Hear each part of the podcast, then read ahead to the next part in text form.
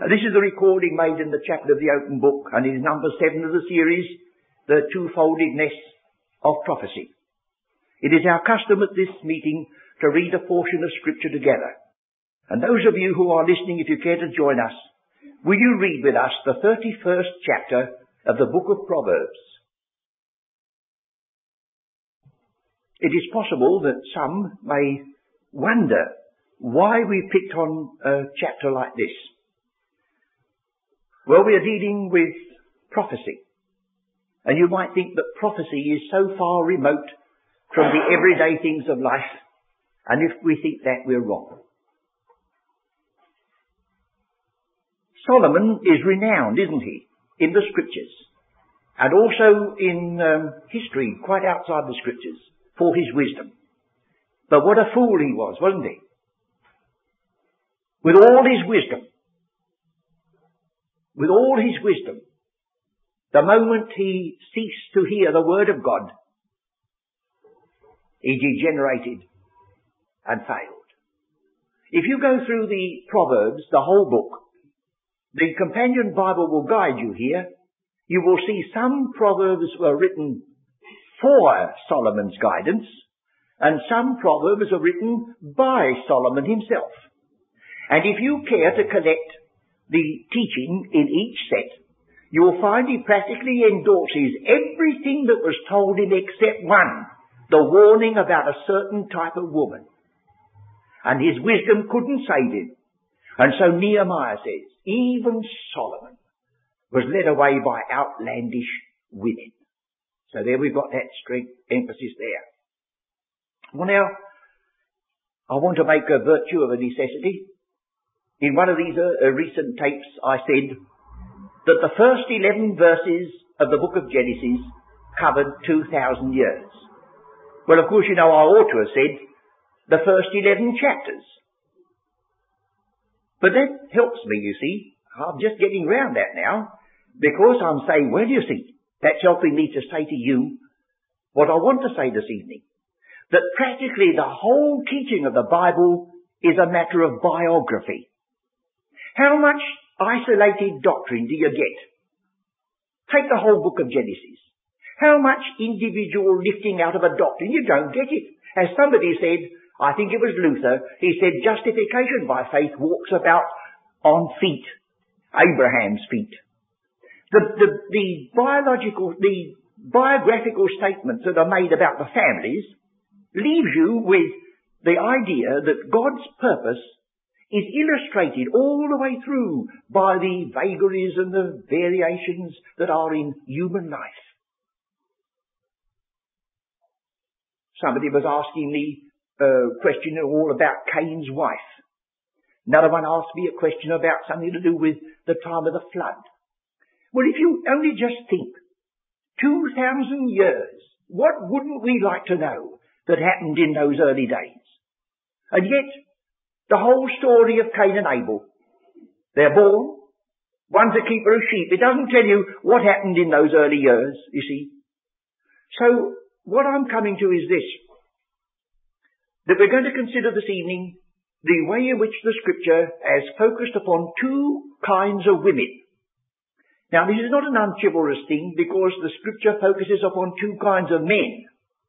And there are some very nice men and then some very nice women. But there are some very evil men and some very evil women. And they're all put into the book to give us warnings, guidance. And God himself has used them.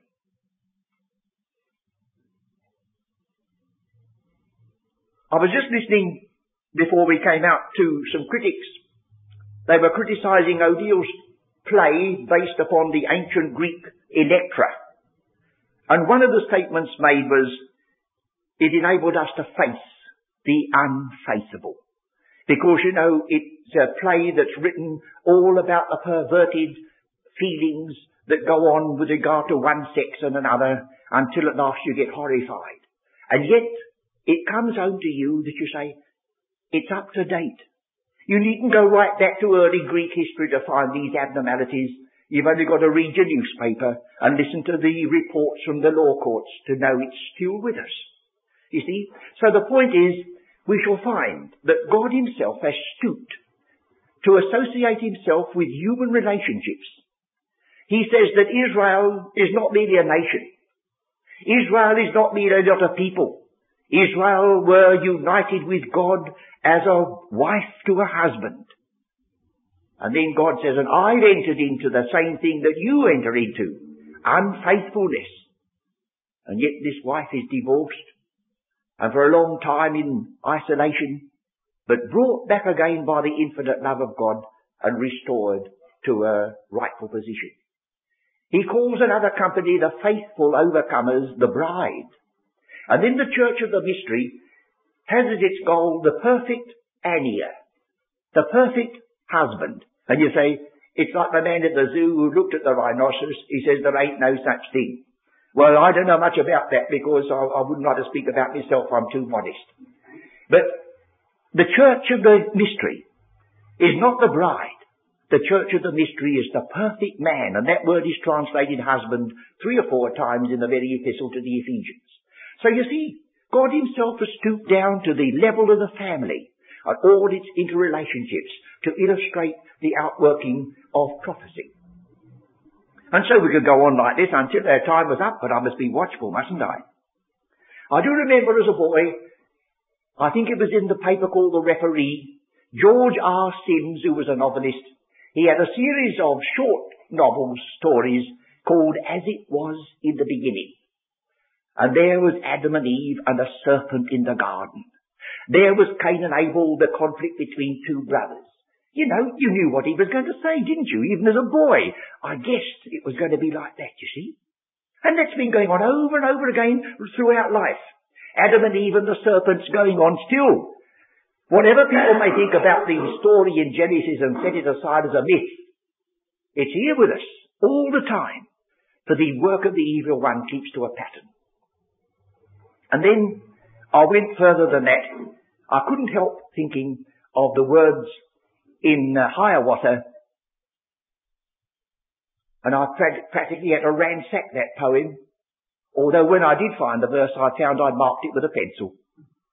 So I'll repeat again, words I think we do well to keep in our mind when we think of our human relationships, because the whole world is made up of men and women, and all history is their reaction one to another. All the world's a stage, and all the men and women in it are but players. And here it says, this is in Hiawatha, and it's using the Indian language, the North American Indian, as unto the bow the cord is, so the man unto the woman. Though she bends him, she obeys him. Though she draw him, yet she follow. Useless each without the other. So there are various ways in which we may consider the fact that in poetry and in symbol and in scripture we get God and man being sort of uh, obliged to look at the relationships of men and women to find their symbols.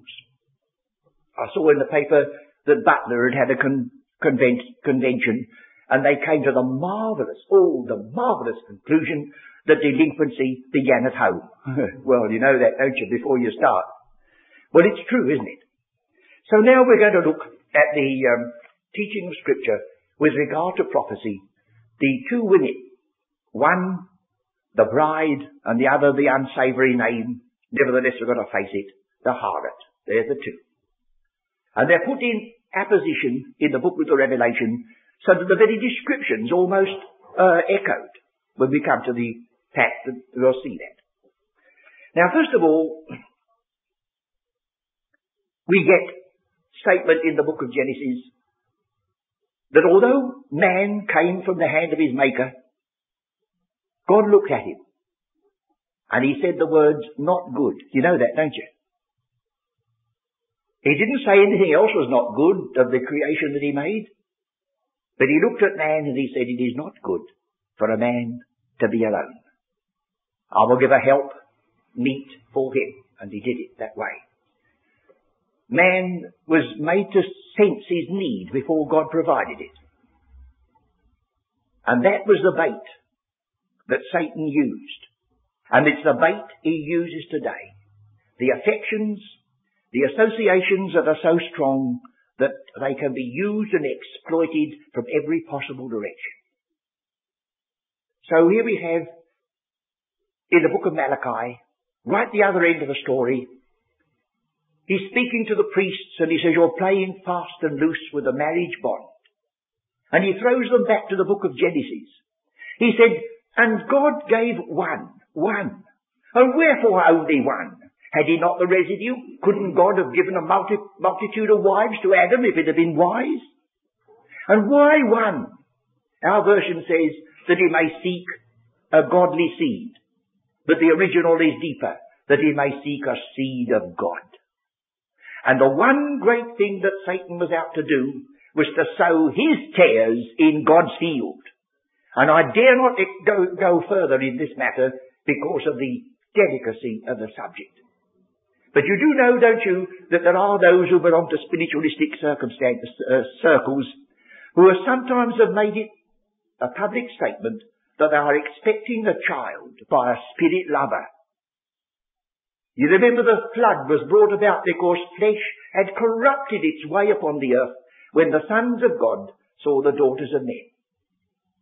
So now we must leave that part of it to speak for itself and come to the question of prophecy. God, as, as I said, took Israel into relationship with himself, not merely as a king over subjects, not merely as God over a created people, but he took them in relationship to himself as a husband takes a wife. And then he said, they departed from me, they became unfaithful. And the whole thing is challenged. Will you now turn with me to, first of all, the prophet Jeremiah to hear his word about it.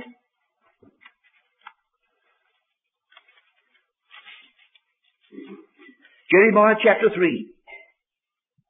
It starts off with a very suggestive two words. They say.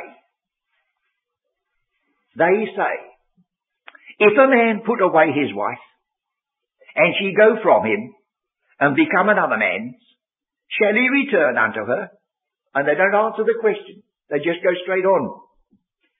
Shall not that land be greatly polluted? You see? And the charge is made against this people in such terms as you hardly like to read them in public. But there's no mincing matters with regard to this prophet and speaking about this people. He calls them by this monstrous name that we find is brought right to its head in the book of the Revelation. And then in verse 14, we read these words.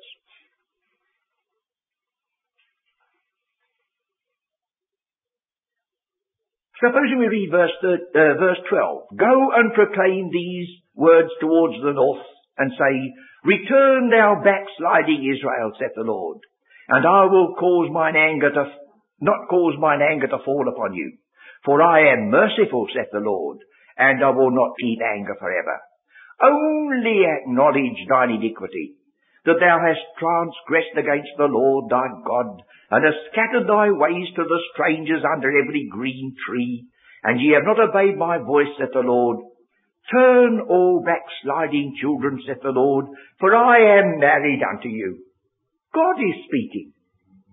We sometimes invest God with a sort of stoical uh, uh, character that his eyes are looking out like a sphinx over eternity, unmoved, but that isn't the teaching of Scripture. It grieved him at his heart, it says, that he had made man when he saw the corruption in the earth. And here he says, I am married unto you, and I will take you one of a city, and two of a family, and I will bring you to Zion.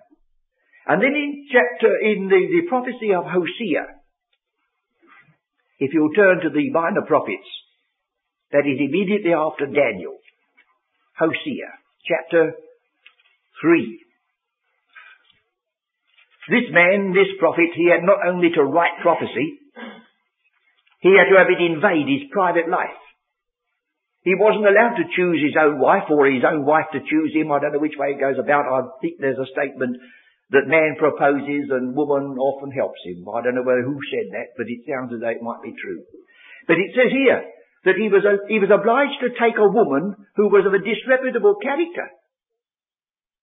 He was going to live in his own private life so that what he said was not merely just empty words.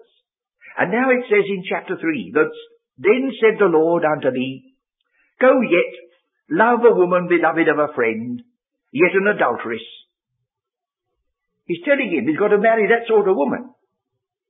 According to the love of the Lord toward the children of Israel, who look to other gods and love flagons of wine. So I did so, he said. I paid the price that was necessary to ransom her from the one that had deceived. So I bought her to me for fifteen pieces of silver, omer of barley, and half omer of barley. And I said unto her, Thou shalt abide for me many days. Thou shalt not play the harlot. Thou shalt not be for another man. So will I also be for thee. Now, the meaning of that, prophetically. For the children of Israel shall abide many days. You see, according to the law of the Old Testament, a woman who had been taken in that position. She had to be segregated for a time. Neither the husband or the wife met together until a certain time had elapsed in order, I suppose, to test things out. And so the Lord said to Israel, the children of Israel shall abide many days without a king and without a prince. See, it says you shall not be for another man. You won't have a king, but you won't have an earthly prince.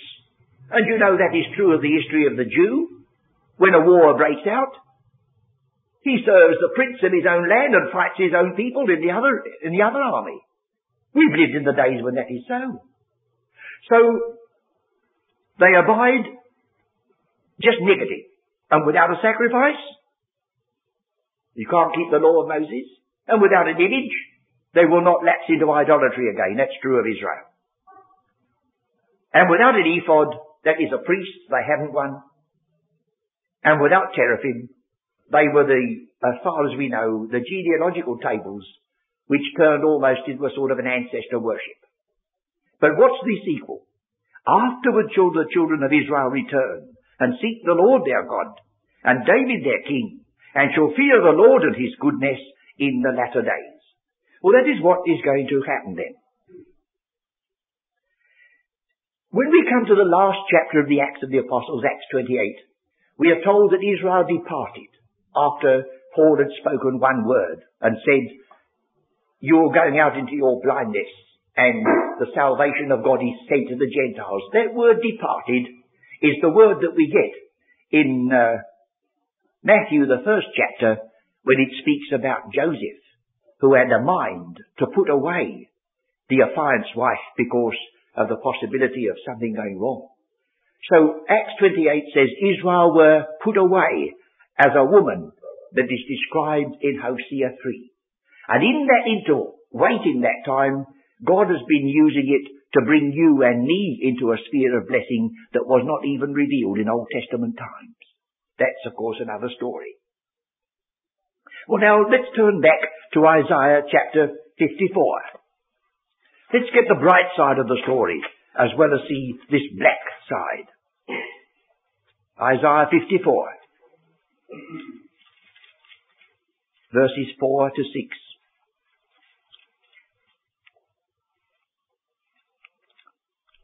Isaiah 54 verse 4, Fear not, for thou shalt not be ashamed, neither be thou confounded, for thou shalt not be put to shame. For thou shalt forget the shame. Oh, look at the words coming. Even though they're not going to be put to shame, it's being mentioned, isn't it? That it's there and shall not remember the reproach of thy widowhood any more. For thy Maker is thine husband. Again you see God taking this title to himself. The Lord of hosts is his name, and thy Redeemer, the Holy One of Israel. The God of the whole earth shall be called. For the Lord God hath called thee as a woman forsaken, and grieved in spirit, and a wife of youth, when thou wast refused, saith the Lord. For a small moment have I forsaken thee, but with great mercies will I gather thee. And then if you look at uh, the passage later on in chapter 62, Isaiah chapter 62. Let's read the first five verses. Isaiah 62. For Zion's sake will I not hold my peace, and for Jerusalem's sake I will not rest, until the righteousness thereof be go forth as brightness, and the salvation thereof as a lamp that burneth. And the Gentiles shall see thy righteousness, or what a difference from the shame, and all kings thy glory, and thou shalt be called by a new name. That's lovely, isn't it? A new name, which the mouth of the Lord shall name. Now sometimes people have to do that in this life. Because people know so much about them, they have to change their name and change their residence and change their occupation in order to get away from it. And God says, I'll give you a new name. And the past shall be remembered no more. Thou shalt no more be termed forsaken. See, that was one of her names. No more a term forsaken. Neither shall thy land be termed desolate. Thou shalt be called Hephzibah.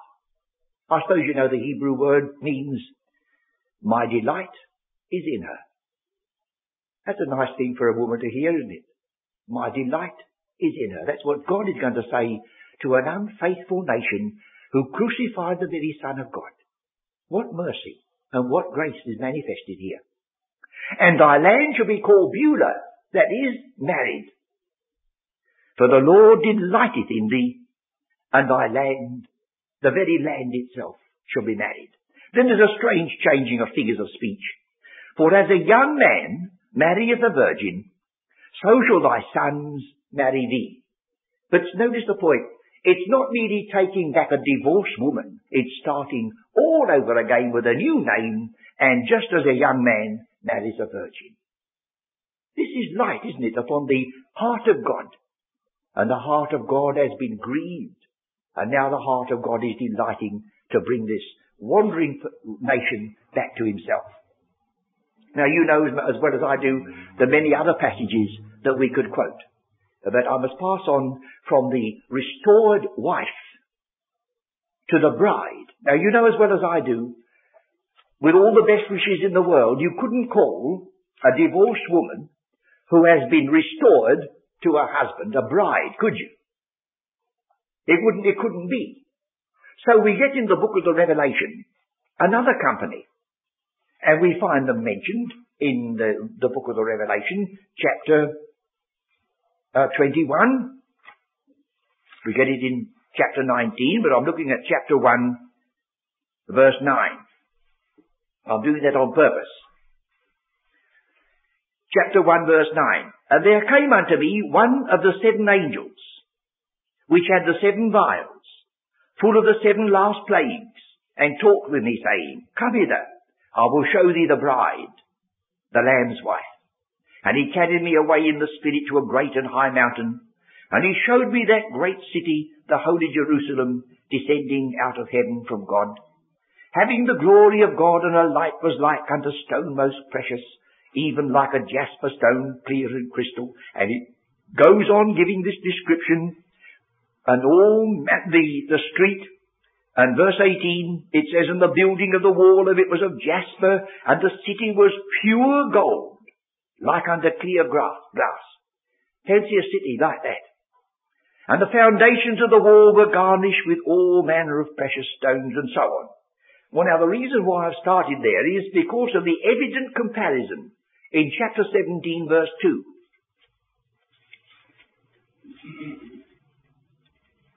17 verse 2. Or verse uh, 1.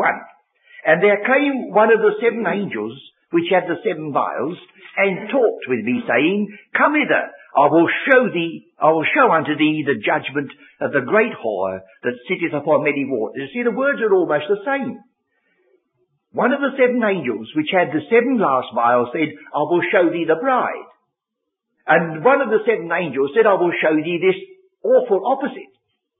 And in the description, Verse 3, so he carried me away in the Spirit into the wilderness. And in the book of the Revelation later on, he says, I was in spirit and I saw the heavenly Jerusalem descending from God out of heaven. So it says here, he carried me away in the spirit into the wilderness. And I saw a woman sit upon a scarlet coloured beast, full of names of blasphemy, having said head, seven heads and ten horns. Now don't think the woman had got these heads, it's the beast.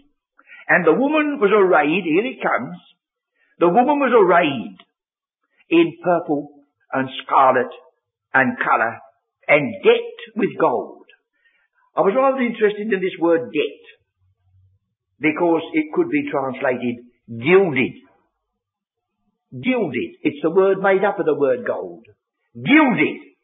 All what that word represents in so many of these superficial things with which we're surrounded. Gilded. Well, we speak about the gilded youth. I don't know whether any of them now, but you know the type, don't you? And you go, you pass a place, and the blare's going on inside, and all the stuff is gilded. There's no connection etymologically between gilt, G-I-L-T, and G-U-I-L-T, but they sound alike, and they very often are linked together. So it says here, this woman was arrayed in purple and scarlet colour and gilded with gold and precious stones and pearls. But oh dear, oh dear, having a golden cup in her hand, full of abominations and filthiness of her fornication. And then comes the statement. And upon her forehead was a name written, Mystery, Babylon the Great, the mother of harlots and of abominations of the earth. And I saw the woman, drunken with the blood of saints, with the blood of the martyrs of Jesus. And when I saw her, I wondered with a great admiration. And the angel said unto me, Wherefore didst thou marvel? I read that because you might misunderstand. He wondered with a great admiration. You say, what? John himself going off the deep end? The word wonder, the word admiration, and the word marvel are all one and the same. Why the authorized version wanted to go out of its way to get three different words here, I don't know. We'll put them back. I marveled with a great marvelling. And the angel said unto me, Wherefore didst thou marvel? Well, he says, Isn't it something marvellous to think of this? Dominating the earth from the days of Babel, Genesis 10, until now. And it has, friends. If you care to go into the ramifications of idolatry and the evil teachings of false religions, you'll find they all lead you back to one spot of earth, Babel. The Chinese, the um, Roman Catholic missionaries, when they first entered China, when they entered a heathen temple, they saw Madonna and child waiting for them already. She was there. This is all over the earth. The many things that we adopt as symbols in even churches today go right back to ancient Babylon. And they are already there to give their story when the time should be ripe. So we have this contrast, this heathen system which has dominated the earth. Well, now we get, um, well, once again, I think we must go back to chapter 19 because of the um, description of the bride. We don't want to be harping on the evil side all the time. Or while we have chapter 17 open, you might notice the association with a city. Verse 18. And the woman which thou sawest is that great city. You see, the bride is associated with a city. And here are the two cities coming right out of the end. They're there at the beginning. They're here at the end. These two cities representing the two evil systems. And so we have in chapter 19 these words.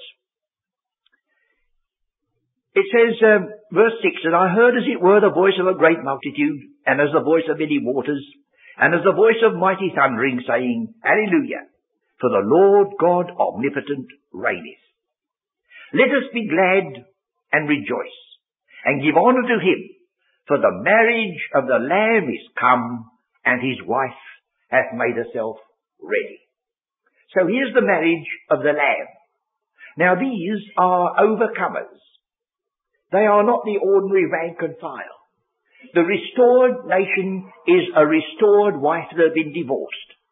But those who have right to enter the heavenly city, those are the ones who are the overcomers, as you'll find by referring to the message to the churches in Revelation 2 and 3.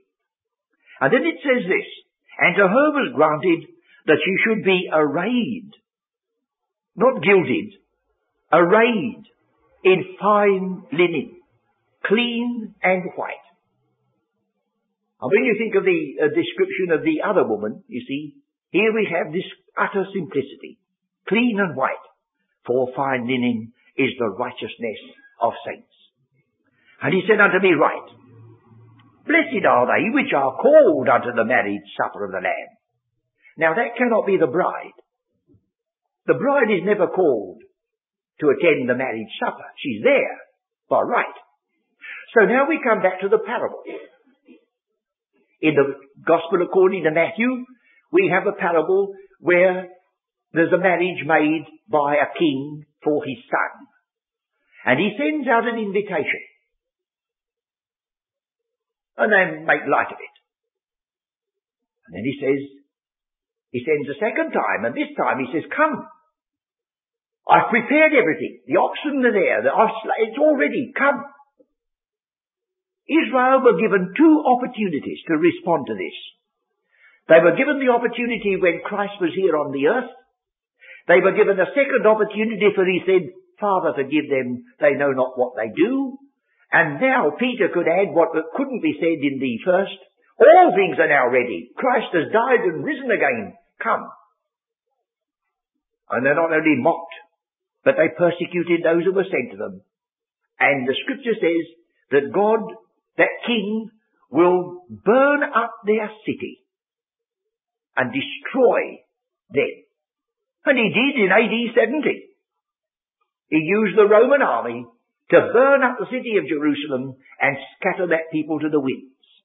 And then he said, my son is not going to be dishonored. Because you must remember this is an Eastern wedding. And I was only reading recently a man who was in bankruptcy he was a Jew who spent 500 pounds to give his Jewish daughter a proper send-off. Well, you might say, well, he, he, he went to the extremes, but there it is, you see. And to have no one, anyone turning down the invitation would be such an insult that couldn't be tolerated. So the Lord in the parable says, seeing they that are, that in, invited were not worthy, go into the highways and compel them to come in that my marriage the marriage for my son may be furnished with guests. Now, as far as I can interpret, I don't know, even I don't know everything, friends, you understand that, don't you? That the Gospel according to John drops this hint. You say, when you read the Gospel according to John, what is the dispensational position? Not the body of Christ. It's whosoever will, and the one great gift is life. But where are they off to? Where will they be? It doesn't say, but it does say this.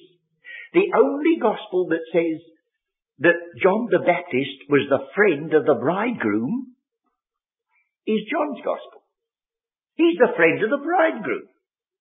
And the first miracle that our Saviour is recorded, although it was not necessarily the first one he ever did, but the first one that John puts down is on the seventh day, and I'm going to leave you to look at the early chapter and count up the days that are mentioned, in chapters 1 and 2. And when you get to the chapter 3, you've got the seventh day, he attends a marriage at Cana of Galilee. They were invited. He and his disciples. So it looks as though the people of Israel had an opportunity to have the great honour that some of them would be selected to be guests at this marriage of the king's son.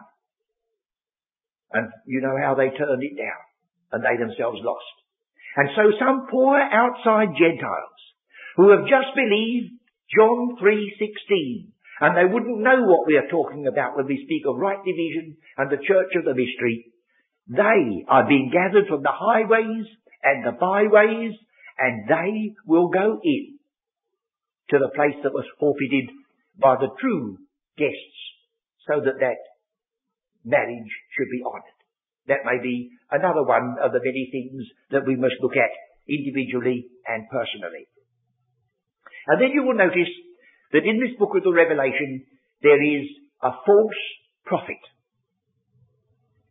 Well now you, you're prepared, aren't you, to know that he's got his opposite number.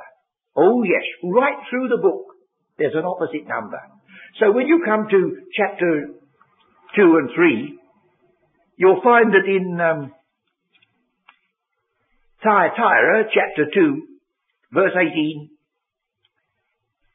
and unto the angel of the church in Thyatira write, These things saith the Son of God, who had his eyes like unto a flame of fire and his feet like fine brass.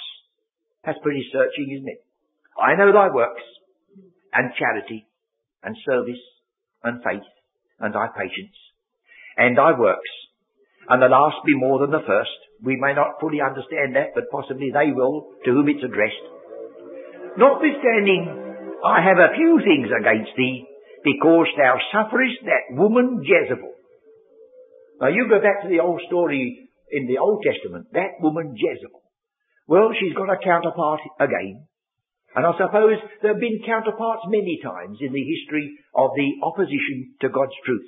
And at the long last, the prophet, the false prophet outside, who is working together with the anti-Christian beast, will have a false prophetess inside who will be carrying on the same dreadful trade. Notwithstanding I have a few things against thee, because thou sufferest that woman Jezebel, which calleth herself a prophetess, to teach and to seduce my servants to commit fornication and to eat things sacrificed to idols. And it looks as though we've got to accept this as a literal fact. That a day is coming when instead of saying, oh, we don't talk about those things, oh, they say that's just ordinary, that's natural. They're being indoctrinated in it to say, oh, we don't want to be fusty. The old Bible's out of date. It's coming, friends. As I've drawn your attention to the uh, statement in the prophet Zechariah, the leaden casket as a travesty of the ark of God. It has a flying roll and it says on this side, him that stealeth, let him off. That's my translation. You'd have to check that. The word, the word is translated, hold him guiltless. And the one who falsely swears, let him off on that side. And that's what's happening today with regard to morality. You don't call it stealing. You've got any amount of words in the slang dictionary if you want to get a choice and don't say you're stealing. You know them as well as I do. You've heard them many times. And so there's this, this degradation going on. But isn't it good to know that God has the last word? The Alleluias in the book of the Revelation are not uttered. Not in chapter 1, 2, 3, no, right on to the Alleluia goes up. And the Alleluia goes up when Babylon comes to its awful end. So that there is an end to these things. And what we have done this evening is to indicate that the two mysteries that we've already touched upon in an earlier study are marching together until they come to this book. Now we already saw in chapter 17 that this Babylonian harlot has got the word mystery, but that of course is a travesty and in chapter 10, we read these words.